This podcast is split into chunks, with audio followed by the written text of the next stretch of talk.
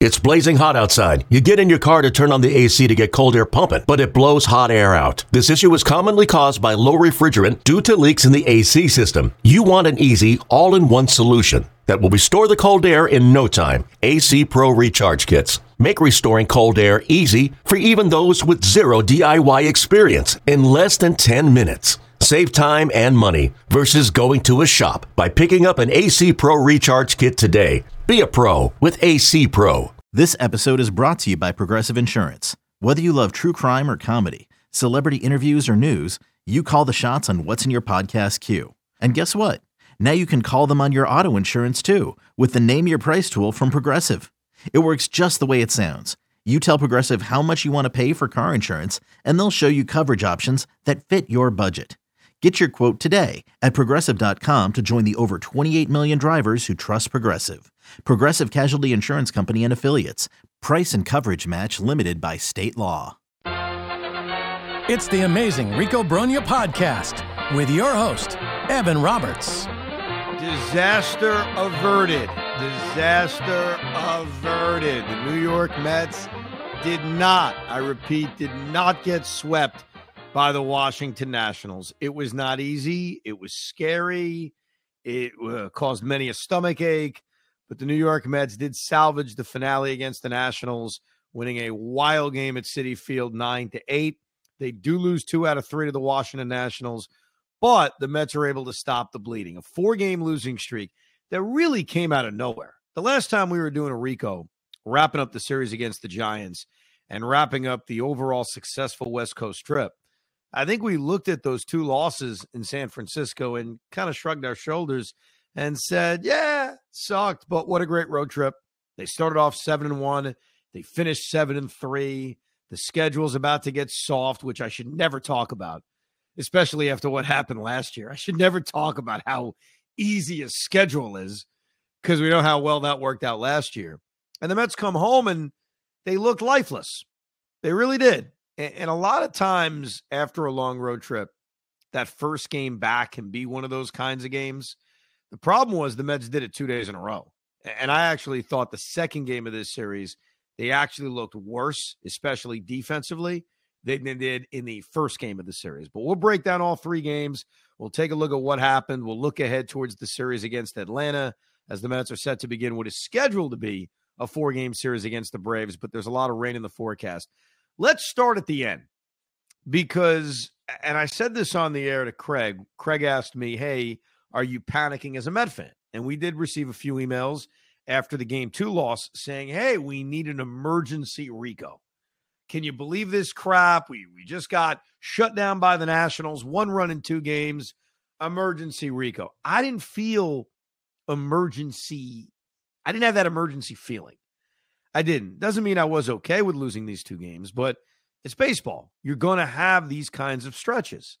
I don't want to tip my hat to Mackenzie Gore and Josiah Gray, but they actually look pretty good. I, I didn't take it as the Mets just getting shut down by crap pitching. But what I said to Craig was I would be concerned if the Mets lost this finale. If the Mets got swept by the Washington Nationals and we're now staring at a five game losing streak going into the Brave series – not that the sky is falling, but yeah, I'd be angry. It would sort of remind me of the way I felt in the midst of that Milwaukee series. I wasn't panicking necessarily, but we weren't feeling great about the way the team was playing.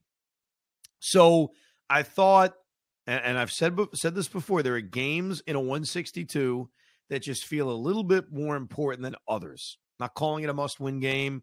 I'm not even necessarily calling it a big game, but a game that just feels more significant than maybe the others. And I thought that on this night, Thursday night, the New York Mets played a game that was a little bit more significant than others. They winning this game would have kind of calmed any angst, calmed it, doesn't solve it, calms it. Losing this game could have caused panic, especially if you also root for the New York Rangers because you're already panicking. Your team basically blew a lead against the Devils. You're on the precipice of getting knocked out. If you're a Ranger Met fan, that would cause major, major angst. I'm sorry. Oh, can I ask you, Evan? Wh- why did you have to do that right now? Like, why? This is not the Nets. The Nets didn't just lose and get swept. Like this has nothing to do with like there's nothing relatable. What? Why do that right now? Of course, it's relatable. We have, as sports fans, we share teams. You know, obviously there are Ranger Met fans, there's Islander Met fans, there's some Devil Met fans, there are some Knicks Mets fans. There are, you know, we're we're all mixed up. So I was just saying that if you happen to be a fan of the Rangers and the Mets, you couldn't have lost Thursday night along with getting shut out by the Devils. Like you couldn't have had both of those things happen. So I'm glad that at least the Mets were able to uh I'm sorry, I'm such a jackass. You're you're dick. You're a dick. this this podcast is supposed to take me away from everything else going on in the world. And You're instead right. you go, how about You're those Rangers? No, no, no, no. You're right. I will not mention the Rangers, the Devils, the Knicks, anybody ever again on this podcast. It's exclusive to the Mets. Uh, the finale of this series featured your boy Joey Lucchesi taking on Trevor Williams. And I thought Lucchesi's performance, see, his final line is going to look average five and a third innings, five hits, three runs. I thought he was really good in this game because in the first inning, he had control issues and he put himself into a pretty rough spot, bases loaded two out for this Stone Garrett. And he was able to make a very pitch and a, a very good pitch and a lucky pitch because Stone Garrett hit one to the warning track, which I thought had a chance to get out. And he threw a lot of pitches in that first inning. Had a nice, easy second inning, makes the big mistakes to Alex Call giving up the home run, pitches a clean fourth, pitches a relatively clean fifth, and his pitch count was low enough where Buck sent him out for the sixth inning, which feels important. You know, we've talked about how this rotation doesn't go deep enough. They're minus Adam Ottavino, who's on the paternity list. Uh, they're playing one short because Max Scherzer suspended. So I love the fact that Buck said to him, "Go get the sixth inning." He didn't do it. He gave up a couple of base hits and it forced Buck to have to go to the bullpen and Tommy Hunter, and they allowed two of the runners to score. So the inherited runner coming in made the line look a little bit worse, but he did pitch into the sixth inning. He threw 90 pitches, and I think Lucchesi is certainly staking his claim to remaining in this rotation because with Max Scherzer coming back and with Justin Verlander scheduled to come back, there is a little bit of competition. There is a little bit of an audition. And I said this last time, and I think what happened on Thursday only furthers it.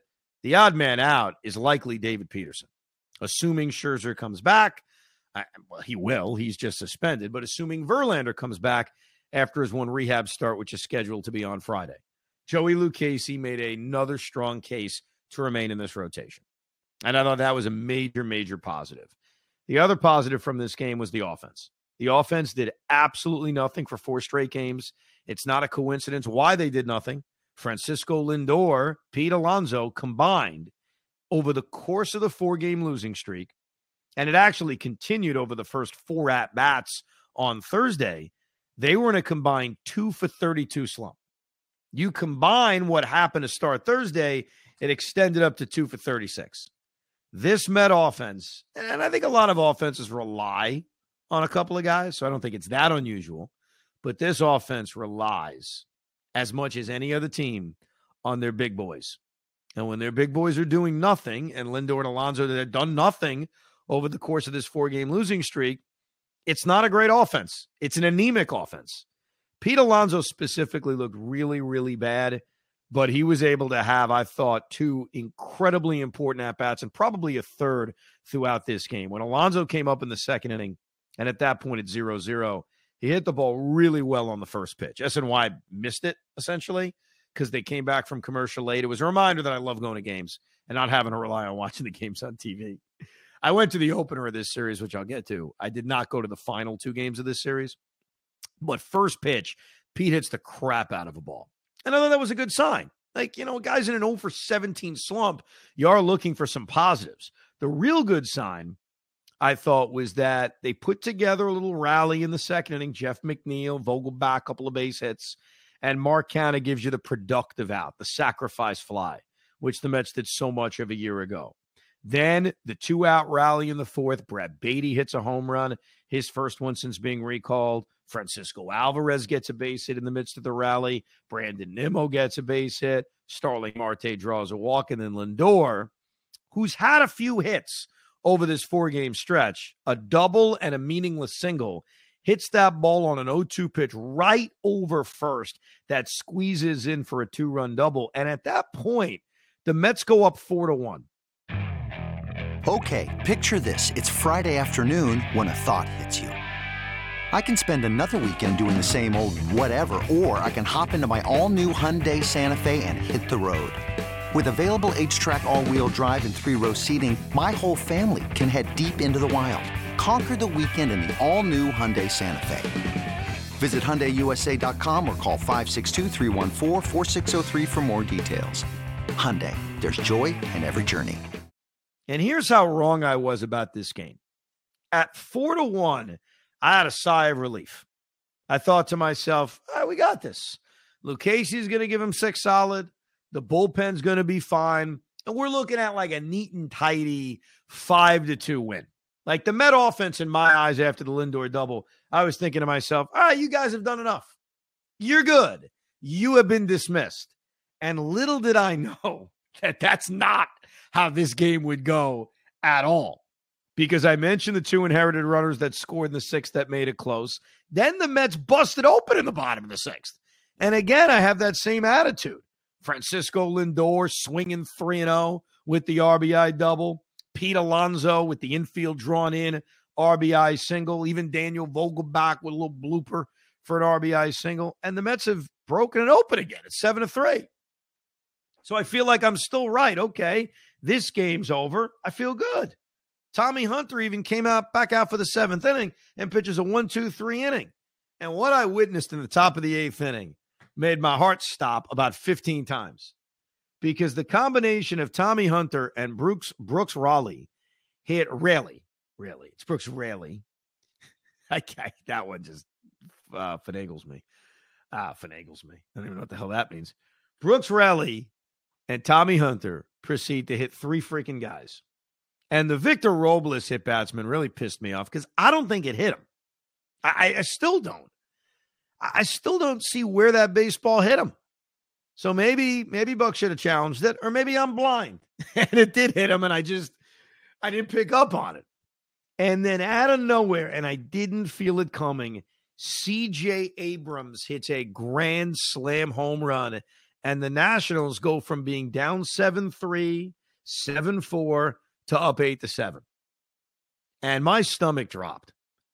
And for about 10 minutes, I thought to myself, is this Met team the team from 2022? Because if it is, they're going to win the game. I saw the Mets blow leads in 2022, and then they would instantly come back and win. That's what I saw a year ago.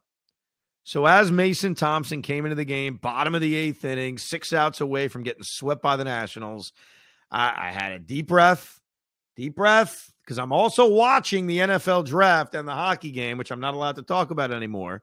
But now my focus is squarely on my Metsies, squarely. Can they really lose this effing game? That's what I'm thinking to myself. Could they lose this game? And what are we going to say? Like we're going to come on the Rico and say, yeah, great, the Met offense, seven runs. But for some reason, Tommy Hunter and Brooks Raley is hitting everybody and CJ Abrams hitting a grand slam. And we're going to ignore the seven runs and say, yeah, but they didn't do anything in the eighth. They didn't do anything in the ninth. This team sucks. Let's uh, let's just all cry. And what was so huge in that bottom of the eighth was that Starling Marte eased it with a leadoff single. Just eased it. Nice little deep breath. Okay. And it's good to see Starling looking like the old Starling Marte. And then he steals second, which was monstrous because Lindor has the productive out, hits a ball to center field and move him to third on the sac fly. And then Pete Alonso, we talked about the big at bats he had on Thursday, the deep fly ball to center, the RBI single with the drawn infield, and then he smokes an RBI double up the alley to tie the game. And again, as the Mets tie the game, there's a sense of relief of all right, we got this. I don't know why I felt that way, but I felt we got this.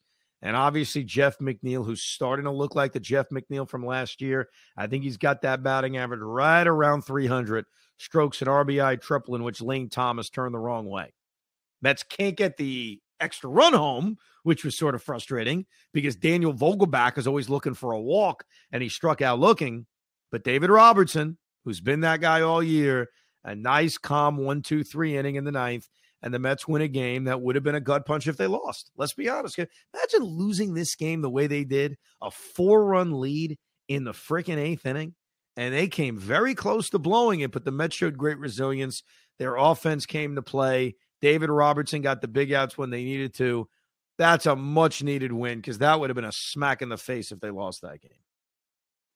Yeah, I think you uh, explained it pretty perfectly because my emotions were pretty much on point with your, yours. Um, when Abrams hit that grand slam, I really thought they were going to come back. I did take a deep breath. I said, actually, I put on Twitter that I um, assumed a major meltdown was going to happen in my house in about 20 minutes because what was going on with everything else in the world. Um, so I did not expect them to come back. I got I got to be honest. No matter how putrid the Nationals bullpen is, I did not see that coming. Um, and I was very concerned. I was concerned of a sweep, dude. That's that that uh, everything that that you said that Craig was busting chops with and Tierney was busting chops with. I was w- waiting for tomorrow to be like a nightmare scenario to walk but, into work. But but you know what's weird? Eh, the concerns over the last few days, the concerns over the losing streak, if you had, was all about the offense. It was all about the fact that they were not scoring runs. That would have not been the thing from this game because they went out and until they scored the two runs in the eighth inning, had put up seven runs. It just would have been an unfortunate bullpen meltdown that featured only one base hit, the Abrams grand slam, and not one, not two, but three hit batsmen, and then just a bad defensive play by Lindor, who's had a few over the course of this series. So it would have been a different way to lose. It wouldn't have followed the same script of the offense being inept. So yeah, I'm not saying that would have made us feel better, but it would have been very unique from the other games. No, and you know you, you brought up the Lindor uh, issue uh, with the defense. I don't understand why this series in particular, the crowd looked terrible. It, I know the Nationals don't have that sexy, spicy name to be like, oh, let's go see, let's go see uh, whoever it is, like you know Juan Soto. They have nobody on this team that of name, but there was zero crowd in my opinion. Yep. They looked yep. three games of de- dead ball. The team played flat, and the defense really took a hit after playing flawless yeah. over the first few weeks. Yeah, the defense was awful in this series. They made five errors in three games, which is crazy considering, like you said, Pete, how well this team had been defensively. Lindor made two errors. The error he made in the opener of the series turned out not to matter because they got through it. The error he made in this game, the finale of this series, we are recording this right after the game. So it's a little bit of an instant reaction to the game, but we'll obviously get into the other games in the series. But the error he made in the eighth inning was monstrous. Like if the Mets lost this game, that could have been a play you looked at and said, wow, that changed everything. Because again, the Nationals base runners in the eighth inning before Abrams hit the grand slam were one, two, three hit batsmen and a bad error by Lindor, who overall has been fine defensively. So yeah, I, I don't know how to explain why their defense was bad in this series. There were a lot of different kind of errors. Lindor made two errors. Uh, Escobar had a ball go through his legs. Ottavino made a bad throw, I think, on a pickoff attempt. Alonso dropped the pop up, which I, I don't know how to explain that. The crowds, I don't know, man. It's April. It's the Nationals. They did very well when the Padres came to town, which was weeknight games. These are weeknight games. I, I guess it's the opponent, but they announced basically the same crowd for all three games, which was 20,000, which is a, as small a crowd as you'll ever see at Citi Field. And they sort of played it as if they had a West Coast hangover. They did. And and that could be real.